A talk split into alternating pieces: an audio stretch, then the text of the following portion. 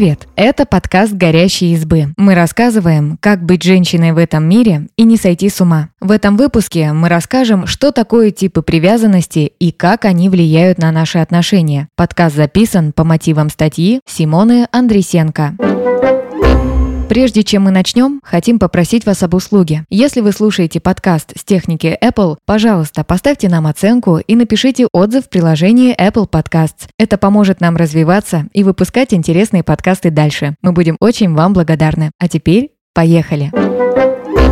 50-е и 60-е годы прошлого века психологи Джон Боулби и Мэри Эйнсворт исследовали отношения младенцев с самыми близкими взрослыми в первый год жизни. Так появилась теория привязанностей. Согласно ей, у детей существует несколько типов поведения по отношению к родителям. Во взрослом возрасте эти типы поведения отражаются на отношениях с партнерами. Вместе с психологом Натальей Литвиновой разбираемся, что такое типы привязанности и какими они бывают, а также когда формируются и могут ли измениться.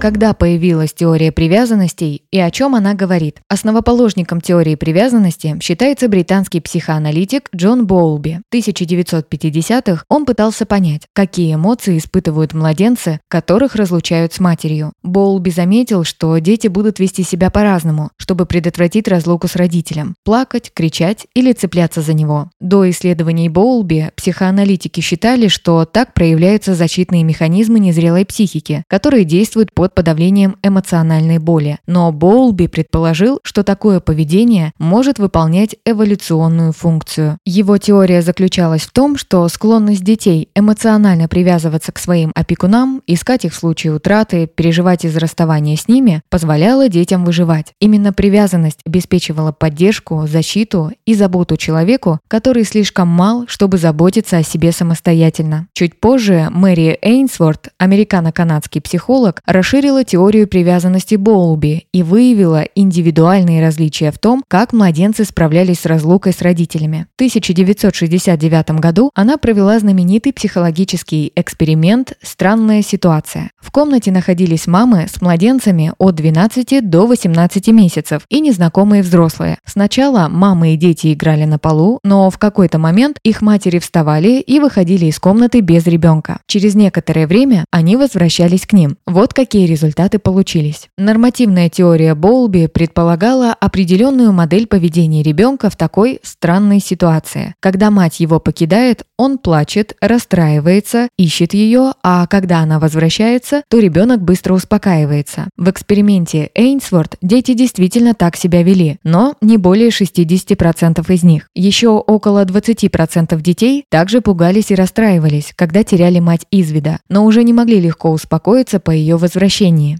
Исследователи иногда наблюдали у детей желание наказать своих матерей за то, что они ушли. Поэтому они долго плакали и требовали, чтобы их успокоили. Еще примерно 20% детей из эксперимента вообще не были особо огорчены разлукой с мамой. И после воссоединения старались избегать с ней контакта и больше интересовались игрушками. Также было совсем немного детей, которые вели себя непоследовательно, могли испытывать страх или даже агрессию по отношению к матери, когда она возвращалась. В итоге исследователи Исследователи выделили четыре типа привязанностей – надежная, тревожно-устойчивая, избегающая и дезорганизованная. Еще работа Эйнсворт продемонстрировала, что эти индивидуальные различия связаны с тем, как родители взаимодействуют с ребенком в первые годы жизни. Например, у детей с надежным типом привязанности, как правило, родители активно реагируют на их потребности. У детей с тревожным типом близкие часто не оказывают должной заботы и не проявляют внимания. Вот что говорит системный семейный терапевт Наталья Литвинова. На формирование типа привязанности влияют отношения ребенка с обоими родителями. При этом насколько второй родитель, чаще отец, включен в процесс воспитания и заботы о ребенке, настолько он и влияет на формирование типа привязанности. Если он взаимодействует с ребенком по минимуму, то тип будет в большей степени зависеть от отношений с матерью. Фигурами привязанности могут быть бабушки и дедушки, в случае, если ребенок большую часть времени живет с ними. Но если он все же находится с родителями, то это в первую очередь про них. Родители – ключевые фигуры для ребенка. Именно в контакте с ними, в том, как они к нему относятся, реагируют на проявление его эмоций и формируется привязанность. С ее помощью ребенок понимает, все ли с ним так или что-то он делает неправильно. Например, если ребенку, когда он кричит, плачет или злится, постоянно говорят «не хочу тебя видеть», «приди в себя», «посиди в комнате, пока не успокоишься», то он воспринимает это так, будто от него отказываются. Но выжить без родителей ребенок не в состоянии. Тогда он понимает, чтобы быть принятым, нужно убирать, подавлять эмоции, которые вызывают такую реакцию взрослых. Но невозможно подавить только одни негативные эмоции. Так в итоге формируется избегающий тип привязанности.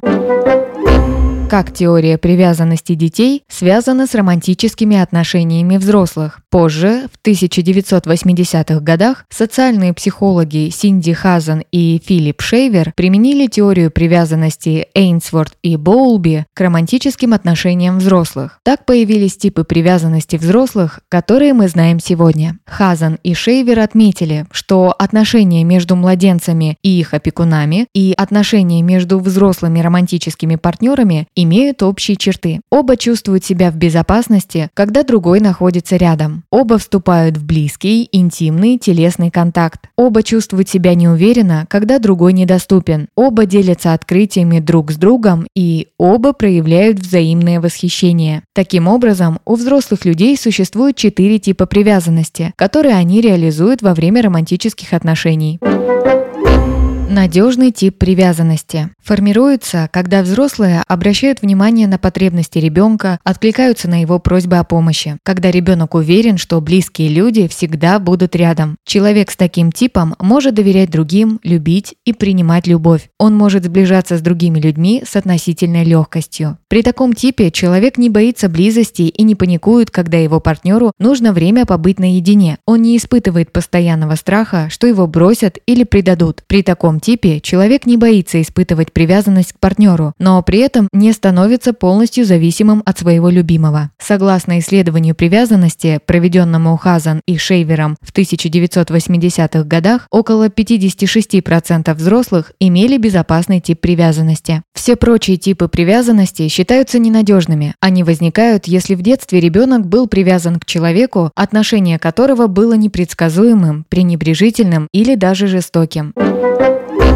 Тревожный тип привязанности. Ненадежный тип привязанности, который характеризуется постоянным страхом быть покинутым. Этот тип возникает, если близкие люди, окружавшие ребенка, не были отзывчивы, не откликались на просьбы о помощи, не удовлетворяли его потребности. Тревожно привязанные люди, как правило, не уверены в своих отношениях. Они беспокоятся, что партнер бросит их и хотят получить подтверждение, что этого не произойдет. Тревожная привязанность может быть связана с навязчивым поведением. Например, человек начинает волноваться, если партнер недостаточно быстро отвечает на сообщения или реже говорит «я тебя люблю». Люди с тревожным типом склонны идеализировать других и сомневаться в своей ценности как романтического партнера, поэтому они ищут и даже требуют одобрения со стороны другого человека.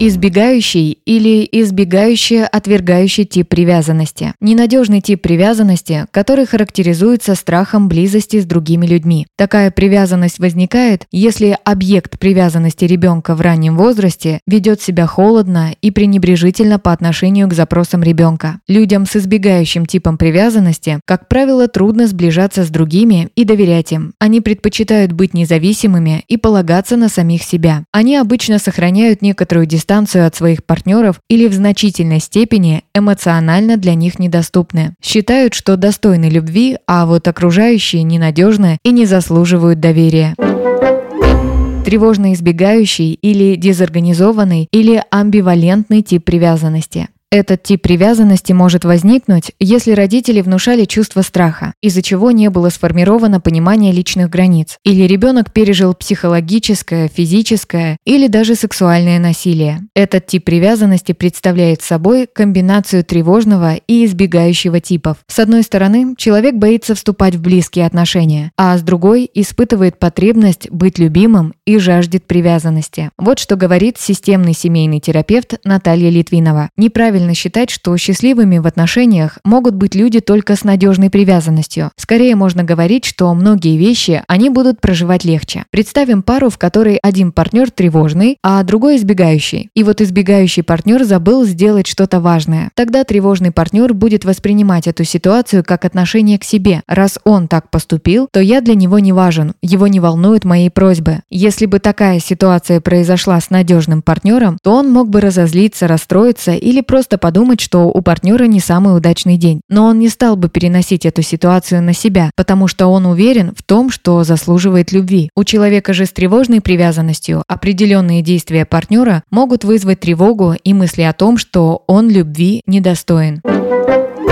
За что критиковали теорию привязанностей? Сейчас теория привязанностей популярна. Психолог Сью Джонсон основывает свой подход к эмоционально фокусированной психотерапии именно на этой теории. Но есть и критики теории привязанности. В конце 20 века писали о негативном влиянии теории на представление о хорошей матери. Феминистские исследовательницы считали, что подобный подход, во-первых, во многом оставляет всю ответственность за психологическое развитие ребенка на матери, во-вторых, негативно сказывается на самооценке женщин, чьи дети родились недоношенными и первые месяцы жизни провели в больницах, или женщин, которые были вынуждены рано выйти на работу. В середине 60-х годов даже появилось исследование, которое показало, что основной объект привязанности может не только быть множественным, но и не совпадать с основным лицом, ухаживающим за ребенком. Так, дети, которые все время проводили с матерями, могли больше привязываться к отцам, сестрам, братьям, дедушкам или бабушкам. Также теорию критикуют за идею о том, что тип привязанности приобретается раз и на всю жизнь. В таком случае получается, что ранний опыт важнее всего остального, что происходит с человеком в следующие годы жизни. Одним из наиболее распространенных критических замечаний в адрес теории привязанности является то, что в незападных обществах идея о тесной связи ребенка и одного опекуна в принципе отсутствует. Например, в Папуа-Новой Гвинее или Уганде обязанности по воспитанию детей равномерно распределены среди широкой группы людей.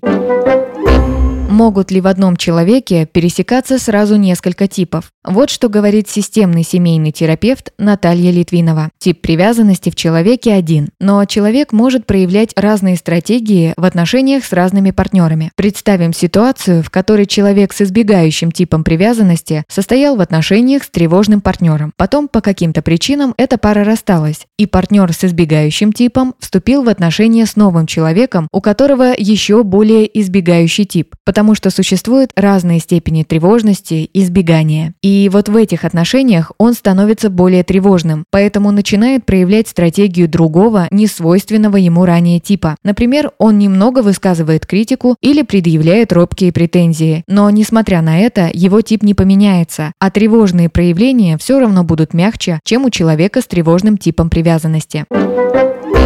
Может ли тип привязанности измениться? Вот что говорит системный семейный терапевт Наталья Литвинова. Если надежный тип уже сформирован, то он может перейти в ненадежный только если произойдет какое-то травматическое событие в детстве, например, смерть родителей. А ненадежные типы могут становиться более надежными. Тип привязанности формируется в детско-родительских отношениях, когда мама и папа – самые важные для ребенка люди. Но потом человек вырастает, вступает в отношения, и тогда привязанность к партнеру становится важнее, чем привязанность к родителям, и уже в этих новых отношениях тип привязанности может измениться. Если образуется пара тревожного и надежного типа, то тревожный может приблизиться к более надежному за счет коммуникации со своим партнером. Когда партнер понимающий, сочувствующий, поддерживающий, тогда тип привязанности может меняться. Если раньше человека с тревожным типом привязанности отталкивали, критиковали, а в этих отношениях партнер его принимает, понимает его проблемы и откликается откликается на его запросы, то привязанность может стать более надежной. Также корректировать тип привязанности возможно при помощи психотерапии.